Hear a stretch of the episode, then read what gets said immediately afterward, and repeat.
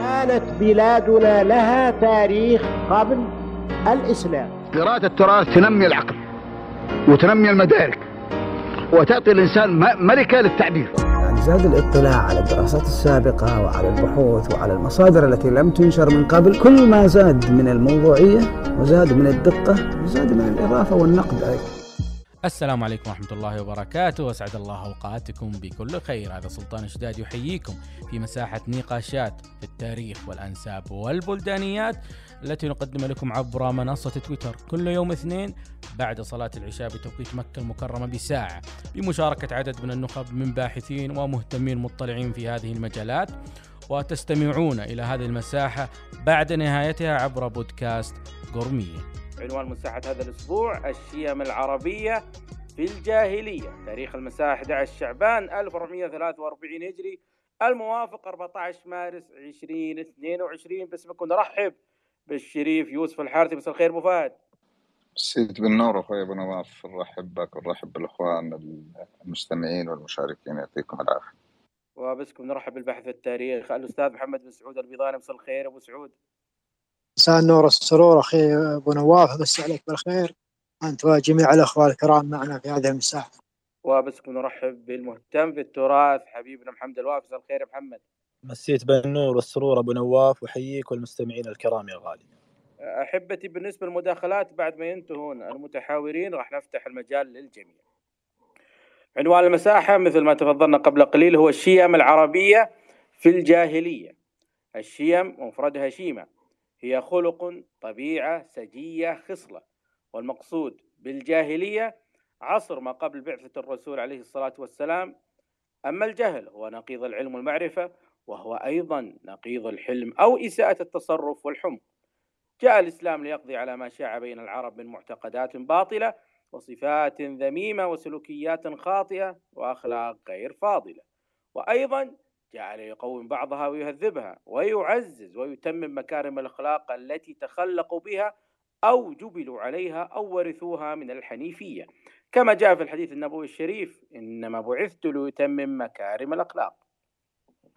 والموروث الأخلاقي للعرب قبل الإسلام ينطق برقيه تراثهم الأدبي شعره ونثره وأمثاله حيث رسم لنا صورة واضحة عن الإنسان العربي كيف كان يعيش وكيف كان يفكر وكيف كان يتعامل مع غيره ومع البيئة المحيطة به.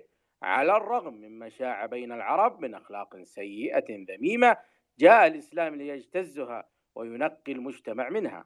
وقد كان للبيئة الجافة شحيحة الرزق وتقلباتها تأثيرها السلبي على حياة العرب فجعلتها غليظة قاسية وتسببت في انتشار أخلاق سيئة وعادات ذميمة فردية وجماعية. ورغم ذلك كان للعرب أخلاق حميدة وخصال كريمة اشتهروا بها وانتشرت بينهم انتشارا واسعا فحفلت بها أشعارهم وسارت بها أخبارهم جبلوا عليها وتخلقوا بها مثل الكرم والجود والصدق والوفاء بالعهد والشجاعة والمروءة ونجدة المظلوم وإغاثة الملهوف وصلة الرحم واحترام الجوار وغيرها. إذا ممكن تطلعنا أبا فهد بعض الأمثلة؟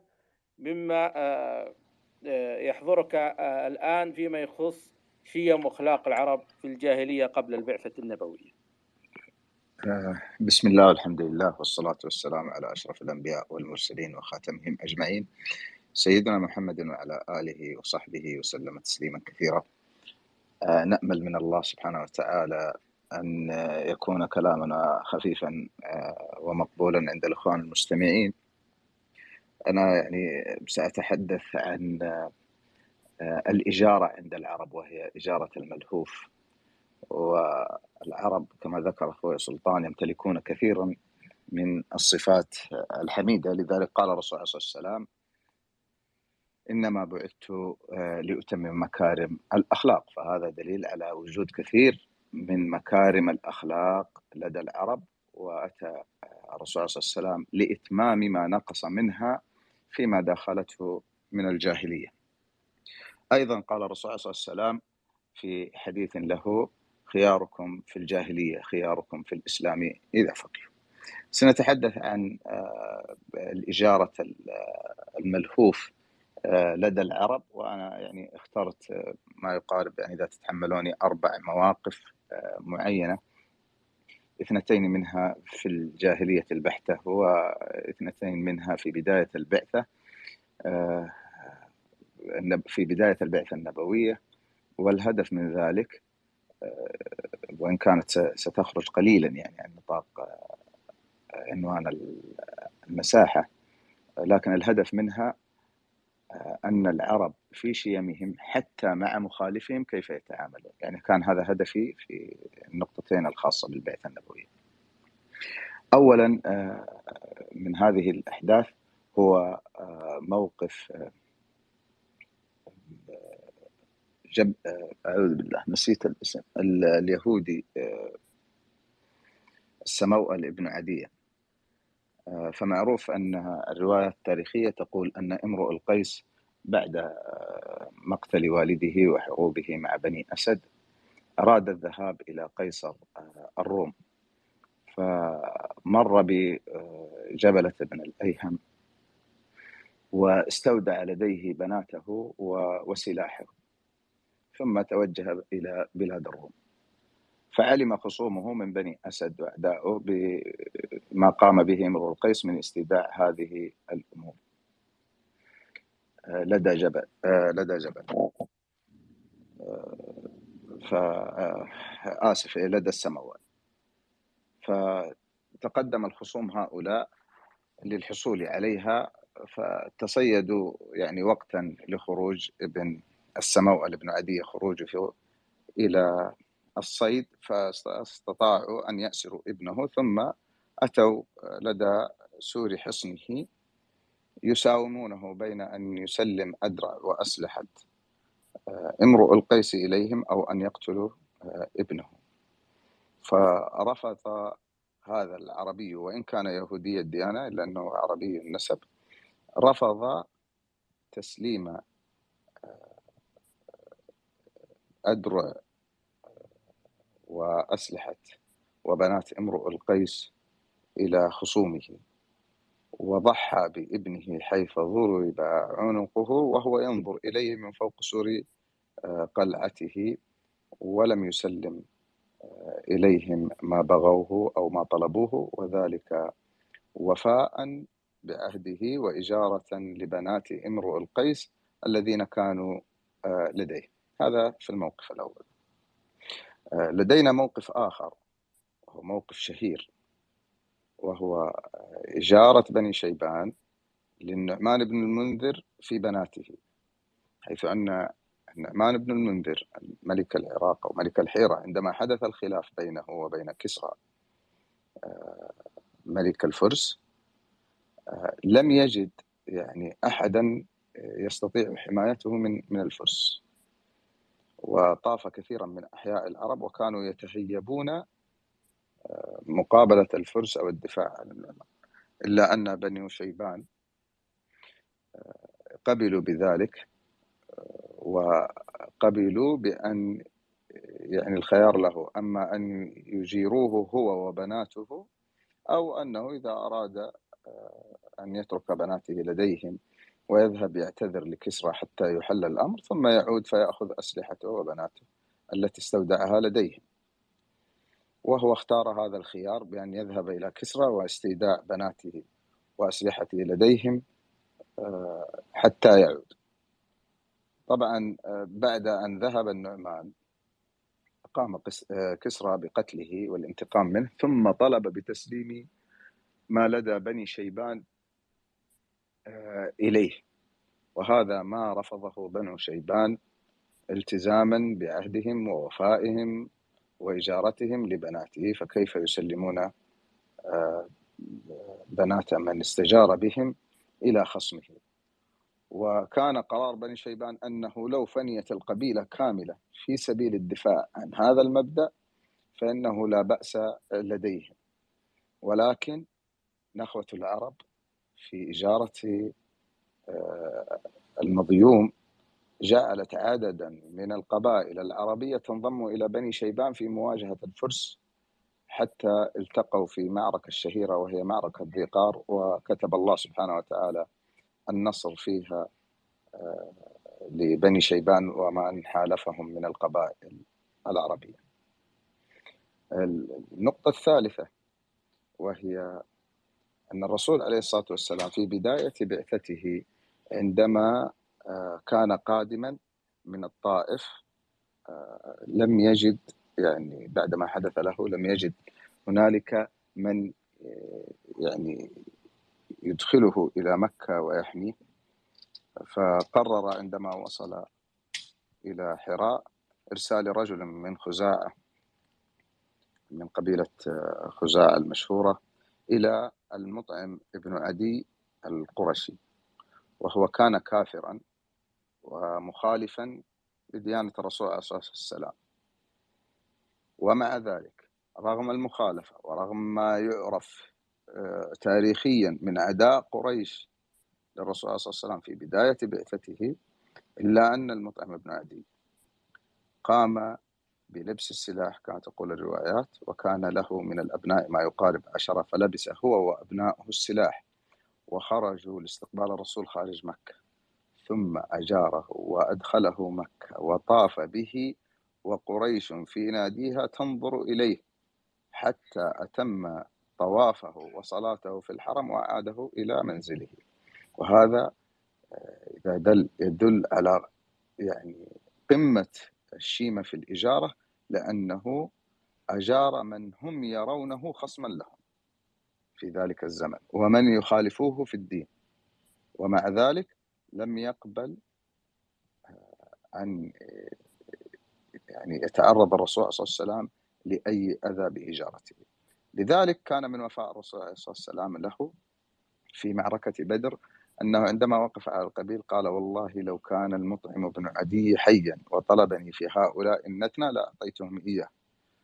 دليل أن الرسول عليه الصلاة والسلام أيضا من الوفاء ما زال يفتكر ويذكر للمطعم بن عدي ذلك الموقف الذي آه، قام به. أو النقطة الرابعة وهي الأخيرة حتى أترك المجال للإخوان ولا أطيل على البقية وهو أن عندما بدأ يتعرض الصحابة في بداية البعثة في مكة إلى ضغوط قريش وإلى الأذية أراد أبو بكر الصديق رضي الله عنه أن يهاجر وخرج فعلا من مكة متجها إلى سيف البحر حتى يتجه إلى إلى الحبشة. ولكن لقيه سيد كنانة ابن الدغنة ورغم أنه أيضا كان مشركا إلا أنه قال إلى أين يا أبا بكر؟ قال يعني الهجرة والخروج من مكة بسبب ما تعرضوا له من أذية.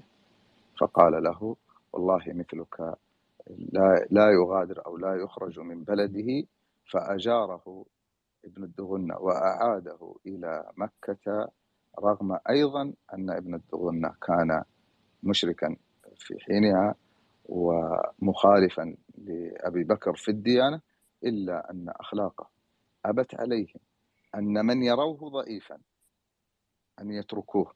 هذه الشيمة اخترت أربع يعني ينظر لها بكل تقدير واحترام عند العرب على مدى التاريخ. وأنا اخترت بعض المواقف هذه والأربع مواقف هذه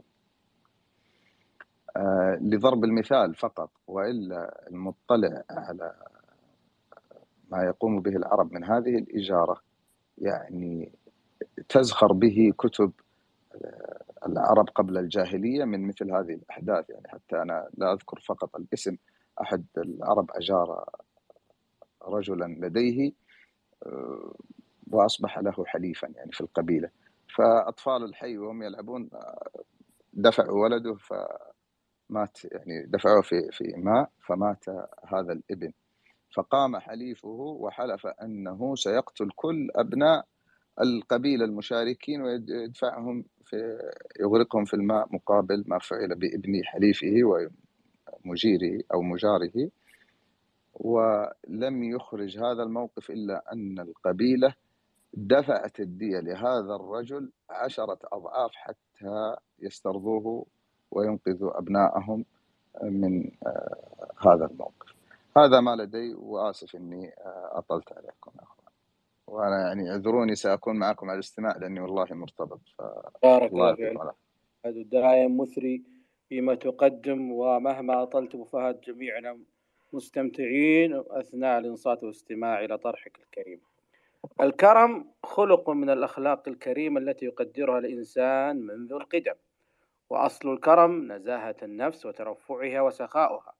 وكان الكرم عند العرب محل تقدير وافتخار ومدح لما فيه من الإيثار والبذل والعطاء والسخاء. وكان العرب يمقتون البخل وينكرونه ويذمون الشح والحرص وينتقصون من يتصف بها لأنه مزري بأخلاق الرجال. ورغم ما عانته البيئة العربية من القحط والجدب والجفاف وما اتصفت به الحياة من الفقر وشظف العيش إلا أن ذلك لم يحل دون أن يتحلى العربي بشيمة الجود والكرم والضيافة والإيثار.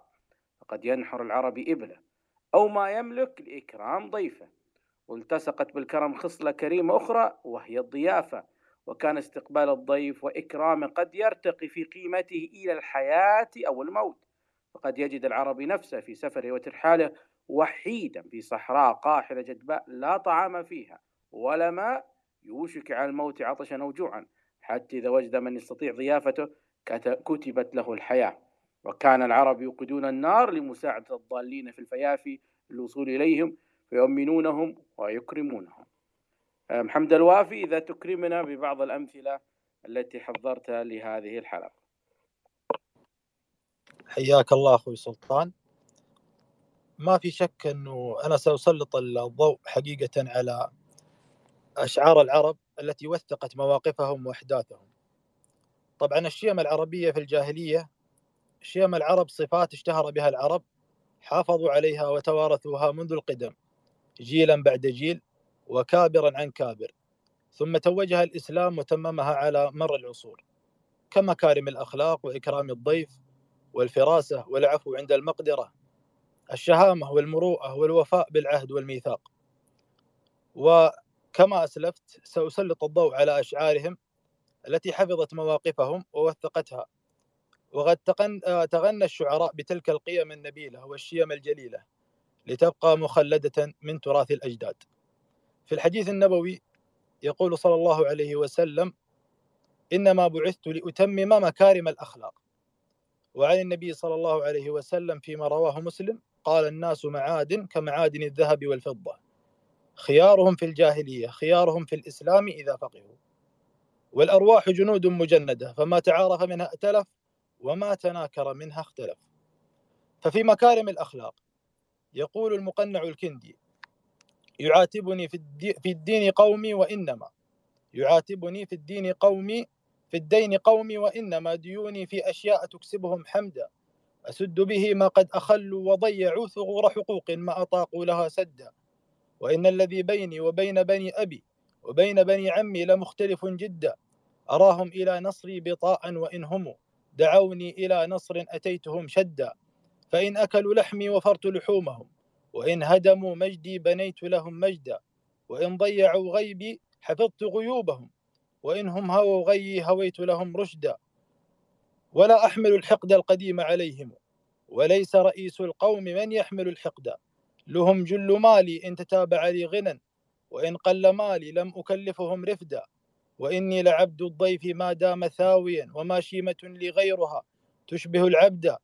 على أن قومي ما ترى عين ناظر كشيبهم شيبا ولا مردهم مردا. بفضل وأحلام وجود وسؤدد وقومي ربيع في الزمان إذا اشتد. وكذلك كما أتحفنا حقيقة الشريف يوسف في قصة السموأل الذي ضرب الوفاء به. يقول السموأل وفيت بأدرع الكندي إني إذا ما خان أقوام وفيت. ويقول إذا المرء لم يدنس من اللؤم عرضه فكل رداء يرتديه جميل وإن هو لم يحمل على النفس ضيمها. فليس إلى حسن الثناء سبيل. إذا سيد منا خلا قام سيد قؤول لما قال الكرام فعول. وفي الكرم ذكر الماوردي في أدب الدنيا والدين. كان طلحة بن عبد الرحمن بن عوف أجود قريش في زمانه. فقالت له امرأته يوما ما رأيت قوما أشد لؤما من إخوانك. قال ولما قالت أراهم إن اغتنيت لزموك وإن افتقرت تركوك. قال هذا والله من كرم أخلاقهم. يأتوننا في حال قدرتنا على إكرامهم ويتركوننا في حال العجز عن ذلك. ورمز الكرم والجود حاتم الطائي يقول وقد علم الأقوام لو أن حاتما أراد, ثم أراد ثراء المال كان له وفر وإني لا آل بمال صنيعة فأوله زاد وآخره ذخر. يفك به العاني ويؤكل طيبا وما إن تعريه القداح ولا الخمر ولا أظلم ابن العم إن كان إخوتي شهودا وقد أودى بإخوته الدهر. ومن روائع الكلم قول أبي فراس وقوله حكم. إنا إذا اشتد الزمان وناب خطب ودلهم ألفيت حول بيوتنا عدد الشجاعة والكرم. للقى العدا بيض السيوف وللندى حمر النعم. هذا وهذا دأبنا يودى دم ويرى قدم حتى في إكرام المرأة. أي محبة ملأت قلب الخنساء لأخيها صخر حتى ترثيه بهذا الرثاء الرائع. وإن صخرا لوالينا وسيدنا وإن صخرا إذا نشتوا لنحار وإن صخرا لمقدام إذا ركبوا وإن صخرا إذا جاعوا لعقار وإن صخرا لتأتم الهداة به كأنه علم في رأسه نار جلد جميل المحيا كامل ورع وللحروب غداة الروع مسعار حمال ألوية هباط أودية شهاد أندية للجيش جرار نحار راغية ملجاء طاغية فكاك عانية للعظم جبار وفي الأنفة والاعتزاز يقول عمرو بن كلثوم إذا بلغ الفطام لنا صبي تخر له الجبابر ساجدين. وكان من حكماء العرب وشجعانها من لا يخوض الحرب إلا بعد انقضاء كافة السبل لتفاديها. يقول الحارث بن عباد لم أكن من جناتها علم الله وإني لحرها اليوم صالي. قد تجنبت وائلا كي يفيقوا فأبت تغلب علي اعتزالي. قربا مربط النعامة مني لقحت حرب وائل عن حيالي. وفي النصح والحكمة يقول الحارث بن عمرو بن الحارث الحربي إذا ما النصح ضيعه المولى فلا تترك مواصلة الصديق. فرب أخ لنفسك لم تلده لك الأم الألوف مع الشقيق. وكذلك من أخلاقيات العرب الكريمة المروءة وغض البصر وحفظ الجار. يقول عنترة في الجاهلية وأغض طرفي ما بدت لي جارتي حتى يواري جارتي مأواها. إني امرؤ سمح الخليقة ماجد لا أتبع النفس اللجوج هواها. والشيء بالشيء يذكر. قصة بني نمير. بني نمير من كرام العرب من بني عامر. ولكن ابتلوا برجل منهم استفز أحد الشعراء فذكر غض الطرف إنك من نمير فلا كعبا بلغت ولا كلابا. ويروى أن امرأة كانت في الطريق فكان فتية من بني نمير وكأنها تضايقت من نظراتهم لها فقالت يا بني نمير لا قول الله أطعتم ولا قول الشاعر سمعتم. الله يقول وقل للمؤمنين يغضوا من أبصارهم والشاعر يقول فغض الطرف إنك من نمير فلا كعبا بلغت ولا كلابا. هذه شذرات من بعض القيم والشيم الكريمة التي ورثناها من تاريخنا العربي الإسلامي التليد ويجدر بكل عاقل وكريم أن يمتثل قول الرصافي وخير الناس ذو حسب قديم أقام لنفسه حسبا جديدا. وقد بدأت كلامي بحديث خير البرية صلى الله عليه وسلم وبالحديث النبوي الشريف مسك الختام. إن المؤمن لا يدرك بحسن خلقه درجة الصائم القائم. وشكرا جزيلا يا ابو نواف شكرا لك أنت يا محمد وصح نقلك وما قصرت والله أثريتنا كعادتك. بسهل على ضوء الحديث النبوي الشريف إنما بعثت لأتمم مكارم الأخلاق. إذا لديك بعض الإضافات فيما يتعلق بالشيم العربية في الجاهلية. بعدها نفتح باب المداخلات الأخ متحف رضوى. بعد ما ناخذ مداخلة أبو سعود. مهندس محمد ترى حاولت أرسل لك الطلب وما وصلت. تفضل أبو سعد. السلام عليكم ورحمة الله وبركاته. أنا ليست لي مداخلة ولكن لي تذكير. الحديث هذا صحيح إنما بعثت لأتمم مكارم الأخلاق وفي رواية صالح الأخلاق. العرب في جاهليتهم أهل صدق وأهل كرم وأهل وفاء. وأهل كما تقول العامة أهل زرم يعني كما يقال نخوة. هذه الأخلاق كانت معروفة في العرب وجاء الإسلام وزادها وهذبها. وهذا لمن آه، في هذه الأيام يردد كلام أهل الاستشراق الخبثاء الذين يقدحون في أخلاق العرب الأوائل. وسمعنا وفي مساحات الكثير يقدحون في أخلاقهم. وهذا والله ما عرفوا ودرسوا وقرأوا تواريخ العرب. ولكن أحسن ذاك الشنقيطي عندما ألف تلك الرسالة الصغيرة التي سماها طهارة العرب. وأنا أنصح الأخوة جميعا ودائما أكرر على اقتناء هذه الرسالة وقراءتها وتجدونها على الإنترنت بي دي أف ضروري كثير من الأخوة المسلمين الآن والكل يحمل هذه الرسالة ويقرأ ليطلع على أقوال الخبثاء المستشرقين وعلى تاريخ العرب. أما التذكير هذه المساحة كان يطرب لها لنا ذاك الأخ الطيب الدكتور حامد الأحمدي رحمه الله عز وجل. هذه المساحات كان يثري آه، كما يقال آه، يروينا من ماء غسان بالأخلاق والعادات وغير ذلك. فأحببت أن أذكر الأخوة ونتذكره لنترحم عليه لأن هذا الرجل أنا ويعني كما يقال قبل وفاته كنت معه وكان معه ابنه الصغير عبد الله وكان أخذني بجولة في أنحاء المدينة.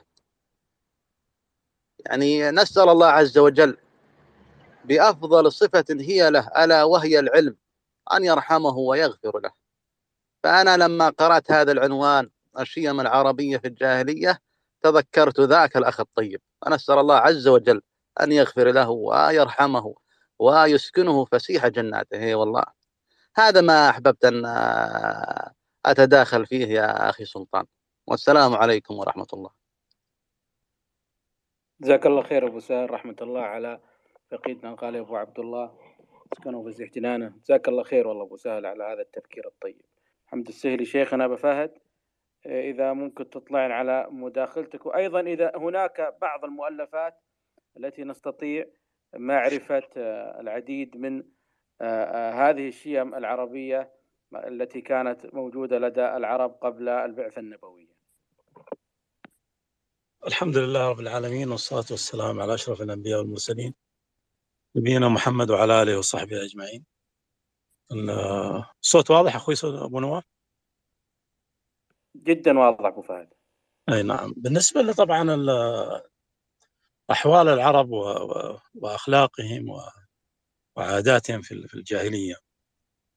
آه، الحقيقة من من من من يعني المؤلفات القيمة جدا في في هذا الباب كتاب بلوغ العرب في معرفة أحوال العرب لمحمود شكري الآلوسي العراقي حفيد آه، محمود الآلوسي المفسر صاحب روح المعاني. هذا العالم يعني آه، كتابه جميل والكتاب قصة يعني أيضا جميلة. الكتاب في الأصل هو أنه ملك السويد والنرويج أراد معرفة يعني أحوال العرب وعاداتهم و وطريقة يعني تعاملهم وأخلاقهم وكذا. فوضع جائزة لمن يعني يكتب بحثا في هذا الموضوع. أرسل القنصل قنصل السويد في في مصر رسالة إلى محمود شكري. فتردد محمود شكري لأنه يعني قد يفسر تأليف الكتاب لأنه رغبة في الجائزة أو وأيضا لأنه يعني جاء جاءت من جهة غربية. لكنه بعد تردد ألف كتابا قيما جدا سماه آه، بلوغ العرب في معرفة أحوال العرب. كتاب جميل جدا حقيقة وفيه يعني فيه أبواب عن عن عن أخلاق العرب وعاداتهم و والكتاب أشبه ما يكون ببحث يعني محكم. آه، لأنه اللجنة رأت أنه هذا الكتاب هو أفضل كتاب وفعلا أعطت الجائزة لمحمود شكري الألوسي. رحمه الله. الكتاب طبعا قيم جدا حقيقة ومفيد و آه، يعني يمكن العيب الوحيد فيه أنه سار على طريقة آه، على غير طريقة المعاصرين. في ذكر المصادر يعني وال وال والعزو في في الهوامش والحاشية. آه، الكتاب قيم جدا حقيقة وتعرض إلى إلى الكثير من أخلاق العرب. ذكر من ضمن من ضمن الأشياء التي ذكرها يعني بماذا يسود ال ال يعني يعني سادة القبائل بماذا يسود ال ال بما ما هي الأخلاق التي يسودونها؟ فذكر يعني كل الخصال التي ذكرها الكرم والشجاعة والحلم أخلاق نبيلة جدا يعني ما ليست هي كثرة المال مثلا أو بعض الأمور الأخرى التي توجد عند بعض آه، الأمم آه، غير المتح... يعني التي ليس لديها يعني آه، نفس ال... يعني لا تشابه المجتمعات العربية. في في هذه النواحي. وأيضا من ضمن الأشياء التي ذكرها يعني تعرض أيضا إلى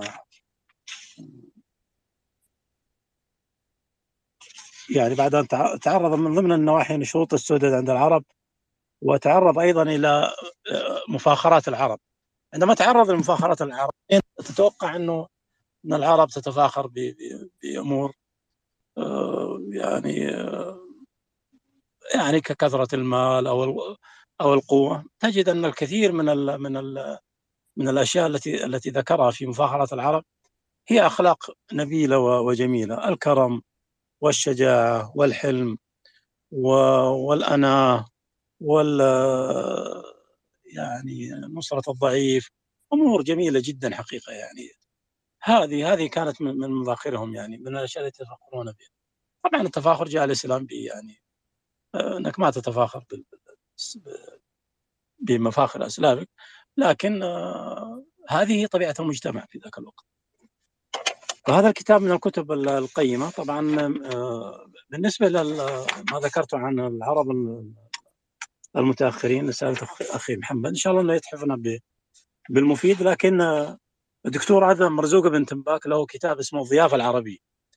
أشار إلى إلى الكثير من ال من ال من العادات الموجودة لدى العرب المتأخرين آه، تشبه كثيرا يعني ما هو موجود لدى العرب في في عصر الجاهلية. منها النار التي توقد للضيف. وذكر بعض يعني بعض بعض من كان يوقد نارا في العصر الأخير. في في الحجاز وفي في نجد. الكتاب قيم جدا ومفيد. الذي يقرأ أيضا كتب الحقيقة مصادر الأدب كما وصفها ابن خلدون في الكتاب الأمالي لأبي علي القالي وكتاب الكامل المبرد وغيرها. يجد يعني فيها كثير من القصص الجميلة والرائعة والتي تبين ما كان عليها العرب في جاهليتهم من من أخلاق ويعني شيم. أيضا ألف بعض الأدباء في مصر كتابا جميلا اسمه قصص العرب محمد أحمد جاد المولى علي محمد ومحمد أبو الفضل إبراهيم هؤلاء هم المؤلفون. يعني آه، كتاب أيضا قيم. من يقرأ هذا الكتاب يجد الكثير والكثير مما من آه، من القصص الحقيقة الجميلة والرائعة عن عن شيم وأخلاق العرب في في, في تلك الأزمنة. يعني فهذه آه، أيضا عند حقيقة يعني في نقطة أيضا أحب أن أذكرها. الوفود التي وفدت على نبينا صلى الله عليه وسلم. يعني بعض الوفود آه، تجد آه، آه، طبعا ما ذكره أهل السير أنا هنا أتكلم. وبعض كتب أيضا الحديث. مثلا سيد عبد القيس.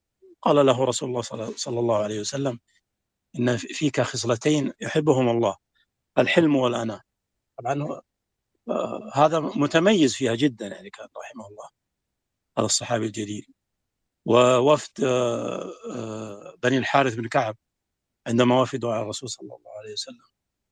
آه، روى ابن ابن إسحاق في ونقلها عنه البيهقي في دلائل النبوة ونقلها غيره. أنه قال بما كنتم تغلبون الناس يعني تنتصرون عليهم. قالوا لم نكن لم نكن يعني يعني نغلب الناس. شوف انظر إلى التواضع. فقال لهم بلى. فأجابوا قالوا كنا لا نفت... كنا نجتمع ولا نفترق. ولا نبدأ أحدا بظلم. يعني انظر إلى هاتين القصتين الجميلة. جميلة جدا حقيقة وشيم يعني لدى هذه القبيلة العريقة. وغيرها كثير يعني. أيضا إذا إذا نظرت إلى قصص الوفود وإلى ما ورد في السيرة تجد الكثير من المكارم والأخلاق والشيم العربية. ولا يزال أيضا العرب الحمد لله يعني حتى في عصورنا هذه. يعني حتى في العصور المتأخرة وجد من يوقد نارا ووجد أهل الحلم ووجد ووجد حفظ الجار ووجد كذا فهد المارك أيضا في كتابه عن شيم العرب كتاب يعني تجد فيه كثير من قصص العرب المتأخرين. فحري بالإنسان أن يكون مطلعا على أحوال قومه ويعني يلتزم بالصالح والطيب منها وما أكثره في في تاريخنا وتراثنا. ويبتعد عن عن بعض الجوانب اللي هي التي يعني نبه عليها بعض العلماء مثل محمود شكري آه، الألوسي. ذكر يعني بعض الجوانب التي يعني آه، جاء الإسلام وهذبها ويعني أكمل ما فيها من نقص فهذه يعني يسير الإنسان فيها على على وفق توجيهات الدين الحنيف. آه هذا ما لدي أخي أبو نواف شكرا لك يا أخي. شكرا لك أنت أبو فهد على هذه الإضافة. الأخ متحف رضوى إذا موجود. السلام عليكم ورحمة الله وبركاته. تفضل أنا عجبني العنوان الشيمة العربية في الجاهلية الحقيقة حاجة طيبة. خاصة في القبائل يعني ومن بينها قبيلة جهينة من الشيم في هذه القبيلة أنها كانت لا تجمع بين الأختين ولا تغزو في الشهر الحرام ولا يتزوج الرجل امرأة أبيه هذه الثلاثة شيم كانت مخصوصة في جهينة وجهينة الآن تمتد يعني قبيلة في كل الدول العربية امتدت يعني. في معظم الدول العربية وصلت إليها قبيلة جهينة. وبصفة عامة كانت القبائل العربية تعتز بمكارم الأخلاق.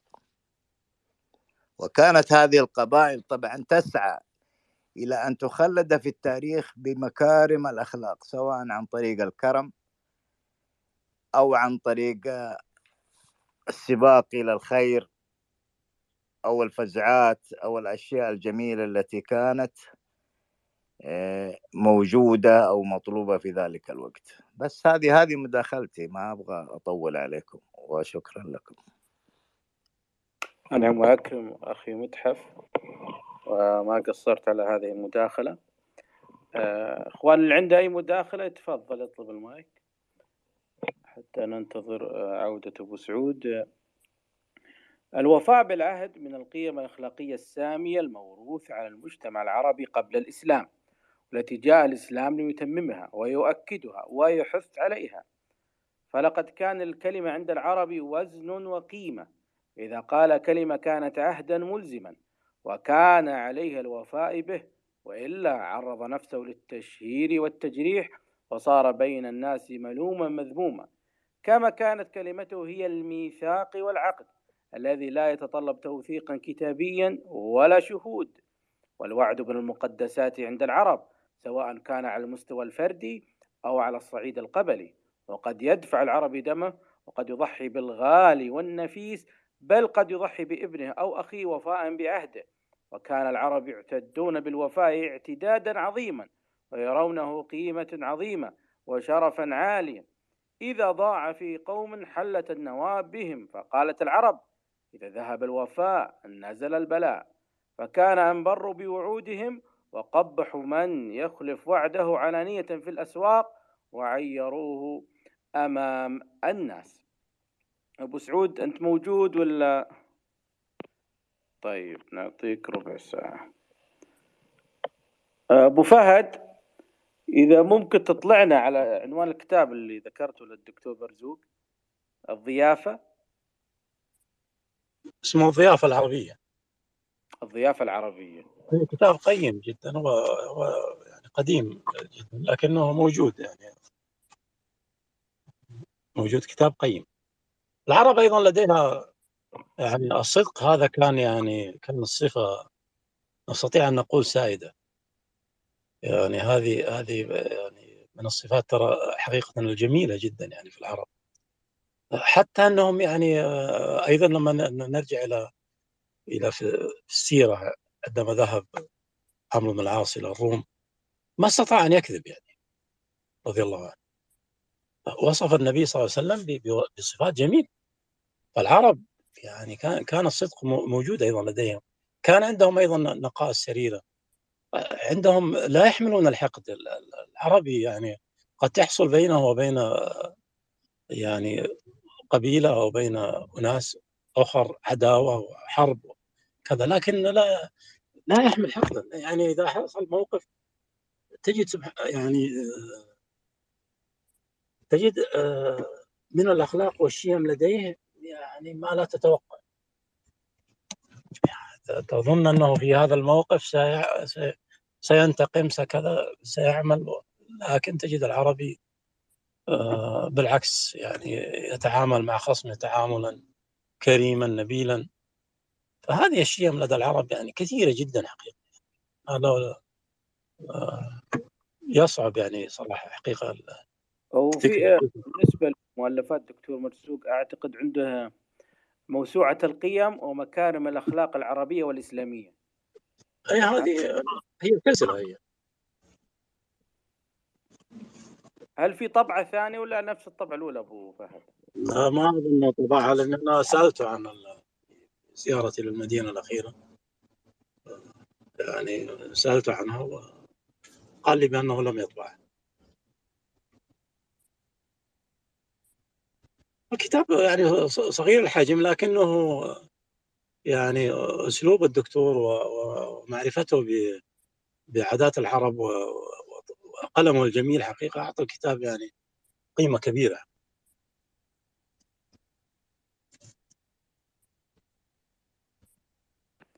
أيضا من قصص الكرم يقول آه، واشتهر من قريش ثلاثة من أجواد العرب. قيل لهم أزواج الركب ولم يسمى بذلك غير هؤلاء الثلاثة لأنهم كانوا إذا سافروا لم يتزوج معهم أحد. وهم مسافر بن عمرو من بني عبد شمس وأبو أمية المغيرة من بني مخزوم وزمع بن الأسود ابن المطلب. كما كان عبد الله بن جدعان التيمي صاحب حلف الفضول من الكرماء الأجواد قبل الإسلام وقد جهز ألف من بني كنانة في حرب الفجار وكانت له جفان أي جفنة كبيرة يأكل منها القائم والراكب على بعيره. وذكر أنه كان يطعم التمر والسويق ويسقي اللبن. وفي حديث مقتل أبي جهل أن رسول الله صلى الله عليه وسلم قال لأصحابه تطلبوه بين القتلى وتعرفوه بجشة في ركبتي فإني تزاحمت أنا وهو على مأدبة لابن على مأدبة لابن جدعان فدفعته فسقط على ركبته فانهشمت فأثرها باقي في ركبته فوجدوه كذلك. وكان من كرم العرب أيضا أنهم كانوا يتحملون عن طيب خاطر الديات الكبيرة عن القتلى حقنا للدماء وإيثارا للسلامة وتخفيفا عن ذوي العسرة من أبناء قبائلهم. وكانوا يتنافسون في ذلك ويعتبرونه من دلائل الشرف والمروءة.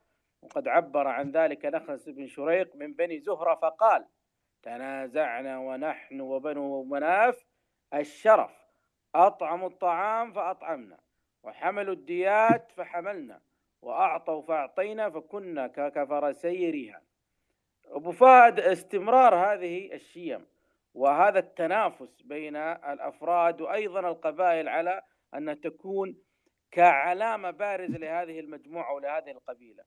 على ماذا تدل أو على ماذا نستدل من ذلك؟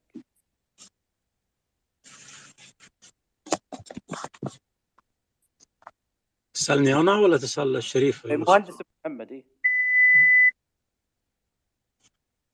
ما ما سمعت السؤال أنا أنا ذكرت بعض الأمثلة. في تنافس بين الأفراد وبين القبائل نفسها على أن يكون لديهم عدد من هذه الشيم تتميزون فيها عن غيرهم. على ماذا نستدل؟ لماذا هؤلاء الأفراد أو هذه القبائل تصر على التنافس في هذه الشيم؟ هذا من من التنافس على على على المكارم. يعني أنا ذكرت ما ذكره محمود شكري الآلوسي عندما تعرض للمفاخرات بين العرب. انت أنت عندما تقرأ هذه المفاخرات يعني طبعا الإنسان بطبعه لا يعني لا تحب الإنسان الذي يتفاخر. يعني حقيقة يعني الإنسان السوي لا يحب المفاخرات. لكن عندما تقرأ بماذا بماذا يتفاخرون على بعض؟ تتعجب حقيقة. كل مفاخراتهم في في في في أشياء يعني مكارم و وأخلاق عالية جدا. بل يعني في بعض الأحيان يعني يصل إلى إلى إلى يعني تجاوز الحد فيها. هذا هذا يدل على على ما على ما يعني فطروا عليه هؤلاء القوم من من من حب لهذه المكارم والبيئة التي نشأوا فيها. يعني أثرت فيهم تاثيرا آه، يعني جعل جعل جعل هذه آه، الأشياء أشبه ما تكون بالعادة لدى لدى الغالبيه طبعا يعني يوجد طبعا لابد إنه في كل مجتمع يوجد لكن القليل النادر أو أو القليل. هذا التنافس وهذا ال ال يعني حب هذه المكارم وهذه الأخلاق وهذه الشيم هذا شيء يعني حقيقة يعني يدل على ما تمتع ما تمتعت به العرب في جاهليتها وفي واستمر أيضا هذا حقيقة يعني حتى في العرب المتأخرين تجده يعني حقيقة واضحا جليا يعني. من قصص عبد الله بن جدعان وهي من قصص العرب الوفاء الجميلة جدا أنه في حرب الفجار التي دارت بين قريش وهوازن سميت آه، آه، بهذا الاسم لما استحل فيه هذان الحيان من المحارم بينهم في الأشهر الحرم لما قطعوا فيه من الصلات والأرحام بينهم. وهذه من الاستثناءات التي تحدث في حياة العرب. وكانت العرب إذا قدمت عكاظ دفعت أسلحتها إلى ابن جدعان أمانة عنده ثقة فيه حتى يفرغوا من أسواقهم ويردها عليهم إذا ارتحلوا.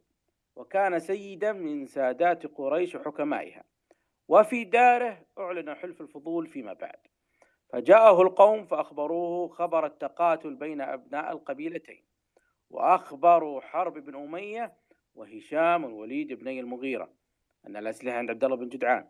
فجاء حرب إلى عبد الله بن جدعان فقال له احتبس قبلك سلاح هوازن نصرة لأبناء عمومتهم وحلفائهم من قبيلة كنانة فقال له ابن جدعان أبي الغدر تأمرني يا حرب والله لو أعلم أنه لا يبقى منها سيف إلا ضربت به ولا رمح إلا طعنت به ما أمسكت منها شيئا ولكن لكم مئة درع ومئة رمح ومئة سيف في مالي تستعينون بها. يعني أعطاهم من ماله ولم يعطيهم ال ال الأسلحة التي وضعوها لديه هوازن. ثم صاح بن جدعان في الناس من كان له قبلي سلاح فليأتي وليأخذ. فأخذ الناس أسلحتهم ولقد كان السلام للعربي أغلى ما يملك معنويا وماديا. ويرتبط الوفاء بالعهد عادة بالصدق مع النفس ومع الغير. وهذه قيمة أخلاقية أخرى كان العرب يقدرونها ويمتدحونها في المرء ويرونها من شيم السادات الكرام الأحرار. ويمقتون نقيضها من الكذب ويأنفون منه ويستنكرون عليهم ويرونه من شيم العبيد. وفي مواقف كثيرة كان العربي يجرم يجرمنه شنآن قوم أن يكون صادقا فيما يروى أو يروي عنهم. فحين مثلا سأل هرقل أبا سفيان قبل إسلامه عددا من الأسئلة تتعلق بأخلاق النبي صلى الله عليه وسلم وصفاته ومفهوم يدعو إليه. أجاب أبو سفيان بصدق وأمانة وتجنب الكذب حياء من يقال عنه كاذب وباعتباره سيدا في قومه. وذكر القصة قبل قليل شيخنا أبا فهد. فهذه عدد من القصص التي حاولنا أن نستعرضها معكم فيما يخص الشيم العرب في الجاهلية. أبو فهد إذا عندك أي إضافة؟ إضافة عندي فقط أنت أنت عندما يعني تقابل بعض الرواة من من العرب خاصة في قبل زمن يعني. يمكن في الفترة الأخيرة يعني تغير الوضع قليلا يعني. لكن قبل زمن يعني أنا تركت بعض الرواة. يعني تتعجب عندما يروي لك بعض القصص يعني و يعني أشبه ما يكون بالمنصفات يعني. يعني يذكر أشياء يعني انكسار قبيلته أو يذكر كذا يذكر أمور بأمانة وصدق والحدث. يعني آه، إذا ذهبت وتسمع من الآخرين قد قد تجد آه، نفس الرواية أو أقل من ذلك. هذه يعني أدركنا بعض الرواة حقيقة كان كانوا من أهل الصدق وأهل ال ال يعني الأمانة في النقل. وطبعا في الزمن الأخير آه، وجد من من للأسف يعني في السنوات الأخيرة وجد من للأسف يزور في الشعر الشعبي ويزيد فيه وينقص ولم يسر على على على سيرة أسلافنا وأجدادنا من من العرب المتأخرين والسابقين. فهذه يعني هذه هذه ممكن من الأشياء التي يعني أصبحنا في في ظل الحضارة المعاصرة يعني لعله أثرت في بعض في بعض الناس طبعا ولا يزال الخير موجود. تفضل أخ نبيل. السلام عليكم ورحمة الله. إيه، انضممت للمساحة متأخر ولكن أحببت أن أشارك في نص قرأته قديما واحتفظت به. إيه، ولعله يلخص يعني ما ما أنتم بصدده. هناك مقولة للسان الدين بن الخطيب الأندلسي يقول فيها لم تفخر العرب لم تفخر قط بذهب يجمع ولا ذخر يرفع ولا قصر يبنى ولا غرس يجنى إنما فخرها عدو يغلب وثناء يجلب وجزر تنحر وحديث يذكر وجود على الفاقة وسماحة بحسب الطاقة فلقد ذهب الذهب وفني النشب وتمزقت الأثواب وهلكت الخيل العراب وكل الذي فوق التراب تراب وبقيت المحاسن تروى وتنقل والأعراض تجلى وتسقل. فهذا النص من النصوص يعني التي احتفظت فيها احتفظت بها قديما وأرى أن فيه خلاصة وتلخيصا لشيم العرب وعاداتهم في الجاهلية وفي الإسلام إلى يعني عصرنا الحالي هناك من يحتفظ بهذه الشيم وهذه القيم آه، ولعل الله يرجعنا إلى ما كان عليه أسلافنا. وشكرا لكم. شكرا لك أنت أخ نبيل على هذه الإضافة. وفي نصوص كثيرة جدا آه، آه، أجملت شيم وأخلاق العرب سواء في الجاهلية أو في الإسلام. سعود إذا أنت موجود تسمعنا. تفضل أبو تفضل أبو سعود. نسألك سؤال فيما يخص الشيم العربية التي تحدثنا عنها طوال الساعة الماضية. لما أتت فترة انعدام الأمن ورفعت الدولة المركزية يدها عن بعض المناطق في جزيرة العرب وأصبح آه، الآن الناس مثل ما يقال أنه لا يوجد آه، رادع آه، أمني يوقف هذا الاختلال. هل هذه الأخلاق التي ورثوها من الإسلام وما قبل الإسلام هل اندثرت أم استمرت؟ بل أنها اتضحت بشكل أكبر وعادوا إليها بشكل أوضح. آه، الواضح أنها لم تندثر بل بقيت وازدادت وما نراه وما نلاحظه من القصص ومن الأشعار أن هذه الشيم بقيت بل أنها يعني كان لها دور يعني في حفظ الضرورات إلى حد ما آه، في ظل انعدام الدولة أن الشيم هذه أصبح لها مكانة وبرزت أكثر. فمثلا تجد في أشعارهم وقصائدهم حتى يعني مثلا من ضمن هذه الشيم الصدق.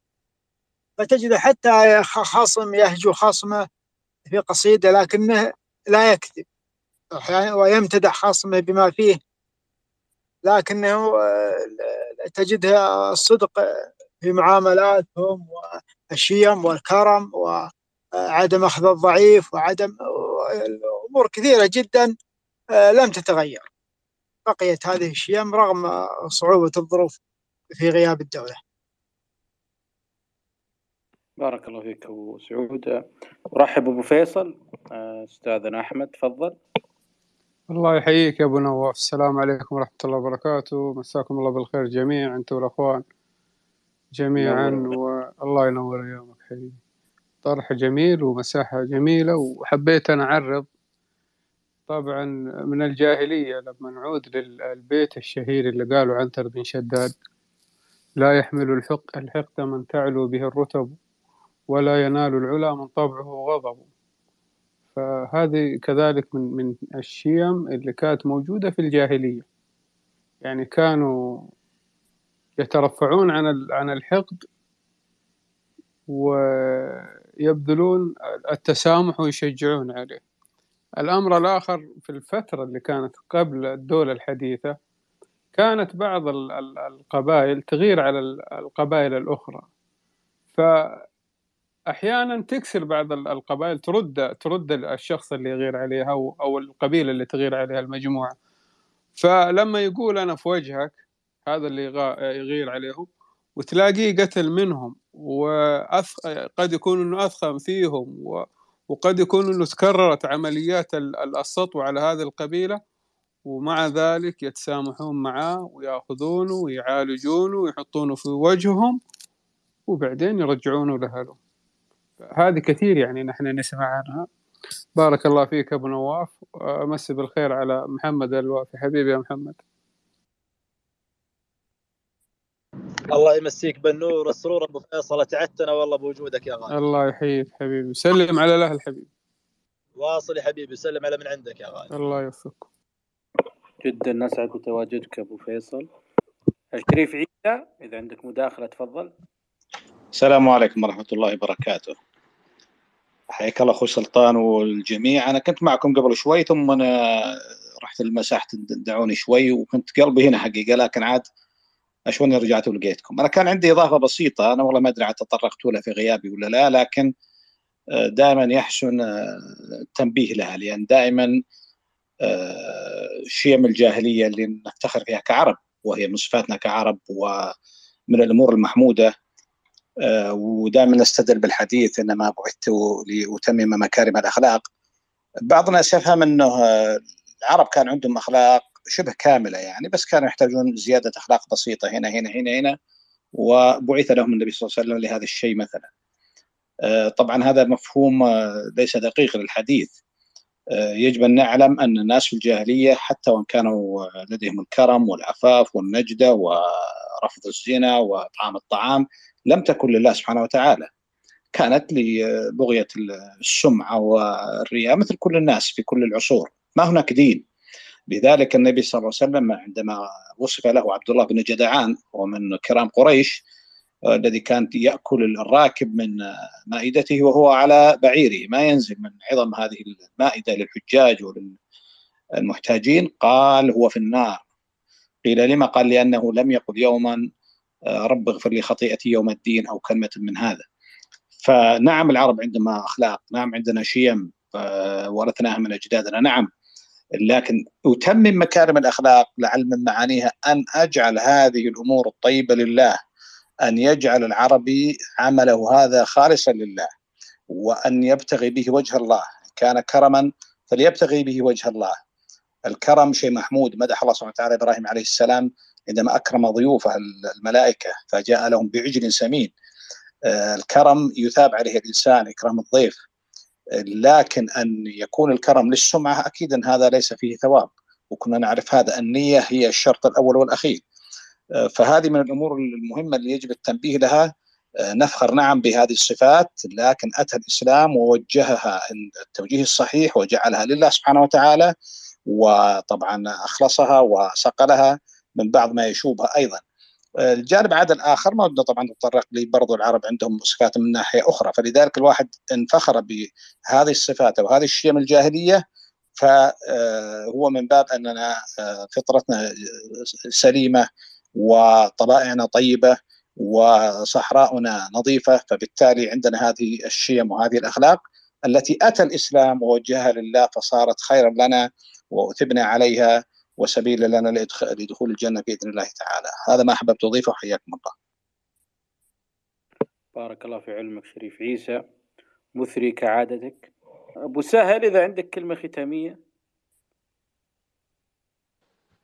والله في الختام لا أقول إلا أن هذه الأخلاق الطيبة والشريفة لا توجد في الأجناس الأخرى إلا في العرب وجاء الإسلام وزاد من هذه الأخلاق جمالا ورفقا ولينا.